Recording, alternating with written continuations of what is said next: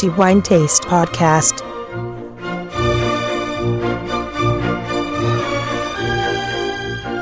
Riprendiamo l'argomento della valutazione sensoriale di un vino e riprendiamo da quello che è poi la fase più interessante di tutto l'esercizio della degustazione e che è eh, l'esame olfattivo, quindi la valutazione dei profumi e dei difetti, quindi sia le qualità positive sia quelle negative che possono eh, essere percepite da un calice. Antonello Biancalana a darvi il benvenuto a questa nuova puntata puntata del podcast di The Wine Taste, continuando la nostra eh, avventura, il nostro cammino verso la scoperta della valutazione sensoriale di un vino.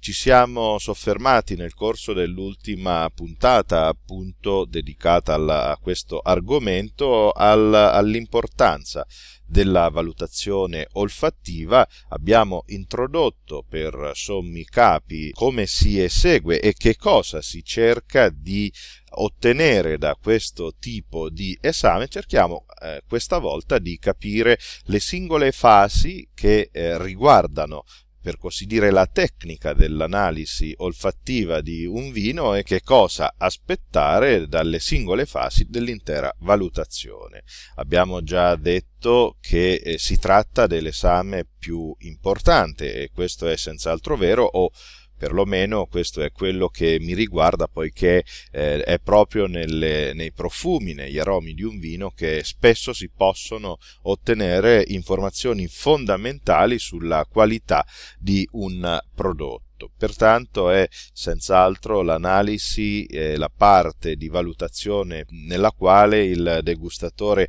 si sofferma maggiormente proprio perché eh, da questa può ottenere delle informazioni preziosissime su quello che poi sarà la valutazione gustativa, cioè quando finalmente si assaggerà il vino che avremo nel calice. Ci sono diverse fasi, come già detto, e ognuna di queste è utile per identificare determinati fattori che riguardano il profilo olfattivo di un vino. Come già detto nella puntata precedente dedicata alla valutazione olfattiva, il primo elemento che si va a cercare in un vino è la presenza, ma per meglio dire l'assenza, dei eh, difetti e questo va fatto subito dopo aver versato il vino nel calice e subito dopo la valutazione dell'aspetto, ovviamente, mantenendo il calice fermo e eh, andando ad, a,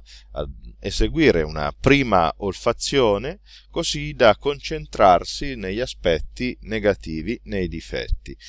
Questo è molto importante, come eh, già detto, perché la qualità di un vino è esprimibile innegabilmente in funzione dell'assenza dei suoi difetti, pertanto un buon vino è senz'altro quello che non ha difetti. Il eh, passo preliminare della ricerca dei difetti in un vino serve appunto per eh, ottenere questa informazione preliminare e quindi farsi anche un'idea generale sulla qualità del vino e di come poi le uve sono state lavorate in eh, cantina. Il calice per la valutazione dei difetti va mantenuto assolutamente fermo, non si deve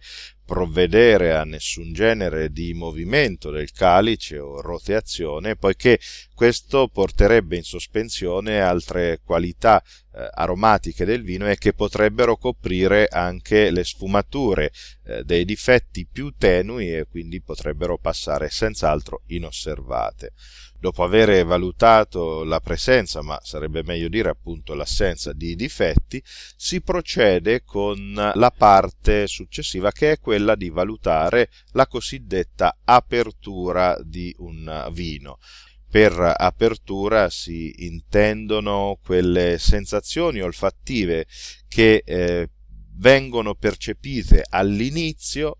e che generalmente forniscono molte informazioni anche sulla varietà dell'uva utilizzata ma anche sulle tecniche di vinificazione. E eh, in genere si prosegue questo tipo di esame mantenendo il calice sempre in posizione eh, ferma, non va assolutamente mosso il calice. Preferibilmente si dovrebbe mantenere il calice in una posizione verticale, quindi non ancora inclinato, e si pone il naso al centro del calice e si esegue la prima olfazione. In genere da questa prima valutazione si colgono due, tre, quattro eh, sensazioni olfattive che determinano per eh, larga parte anche eh, la personalità prevalente di un vino, ma anche da questo pre- preliminare esame comprendere quale varietà ci troviamo eh, nel calice eh, a grandi linee anche quanto eh, gli altri fattori della vinificazione del territorio hanno influito nell'espressione di questi caratteri fondamentali. Questo tipo di esame va fatto proprio all'inizio mantenendo il calice fermo poiché le qualità dominanti che spesso si riconducono poi a sensazioni aromatiche che ricordano i fiori e la frutta essenzialmente sono anche quelle, eh, quei segnali che identificano la varietà e che sono presenti con intensità così rilevanti tali da non richiedere il eh, lavoro dell'ossigeno, l'intervento dell'ossigeno ossigeno per poterli apprezzare. Subito dopo questo il calice va roteato e ognuno utilizza la propria tecnica, non, non c'è una tecnica ovviamente specifica che eh, consente di ottenere un risultato migliore rispetto ad un altro, c'è chi esegue la rotazione del calice servendosi unicamente della mano e compiendo dei movimenti circolari orizzontali evidentemente, oppure si può anche appoggiare il calice su un piano, sul tavolo di degustazione, aiutandosi con due o tre dita di una mano compiere dei movimenti circolari così da ottenere lo stesso risultato. Il fatto di roteare il calice non fa altro che aumentare la superficie di contatto del vino e quindi l'ossigeno ha una possibilità di influire ancor più sulla massa liquida del vino e questo non farà altro che far sollevare dal, dal liquido, quindi dal vino, una quantità molto elevata di eh, sostanze aromatiche e pertanto sarà possibile avere anche un quadro molto completo su quello che eh, troviamo nel calice e anche eh, facendo percepire quelle sfumature positive, eh, i difetti li abbiamo già valutati, quindi adesso andiamo a cercare le buone qualità del vino che all'inizio non venivano percepite dal naso proprio perché, per così dire, erano un po' pigre rispetto a quelle più intense e quelle più forti, tanto da richiedere una quantità maggiore di ossigeno per poter essere liberate e eh, raggiungere quindi il naso. Questa seconda fase, cioè quello di roteare il calice, non fa altro che completare il quadro olfattivo del vino. Qui andremo a cogliere sia le qualità della varietà di uva o delle uve, ma anche ovviamente quelle qualità che si sviluppano con il tempo, quindi anche eh, tutti quei sentori, quelle sfumature terziarie che eh, si eh, producono con il tempo, sia anche con la vinificazione e la maturazione e fermentazione ovviamente nei contenitori di legno oppure nei contenitori inerti e oltre a questo anche ciò che si sviluppa nella bottiglia durante la permanenza in bottiglia del vino. Eh, su questo andrebbe, ma non abbiamo tempo sufficiente, almeno in questa occasione, parlare anche dei fenomeni di riduzione che sono tipici di vini che sono lungamente maturati, affinati in eh, bottiglia e che potrebbero talvolta anche essere considerati difetti, ma che in realtà vedremo più avanti. Si tratta di, per così dire, di un difetto temporaneo del tutto normale che può essere facilmente eh, modificato o corretto semplicemente facendo uso dell'ossigeno. Quindi eh, ricapitolando e concludendo, la prima fase è quella di valutare la presenza dei difetti e si fa con il calice fermo, non si deve muovere in questo momento mantenendo il calice verticale, poi si inclina il calice mantenendo sempre il eh, vino fermo, quindi anche in questo caso non si deve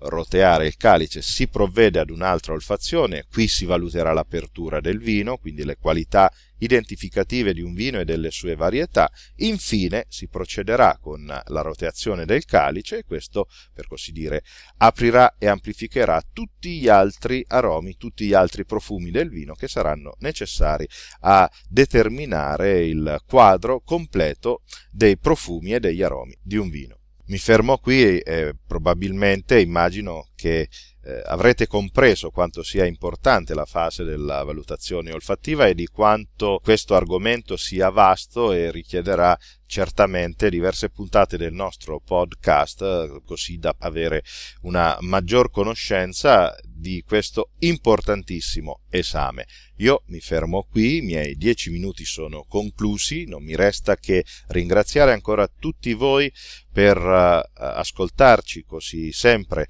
Oramai da un anno eh, mi ero dimenticato di dire che il nostro podcast ha da poco, lo scorso mese, compiuto il primo anno di età, un risultato che ci ha veramente molto gratificato, evidentemente grazie a tutti voi che continuate ad ascoltarci sia attraverso i repositori di podcast nel quale il nostro programma è disponibile, ma anche ovviamente attraverso la nostra applicazione per il momento per Android, ma eh, a breve ci auguriamo possa essere disponibile anche per gli utenti del sistema iOS, quindi iPhone e iPad. Un saluto a tutti, alla prossima puntata del nostro podcast e l'augurio di Antonello Biancalana come sempre, buon vino in moderazione, ma che sia sempre e comunque di qualità.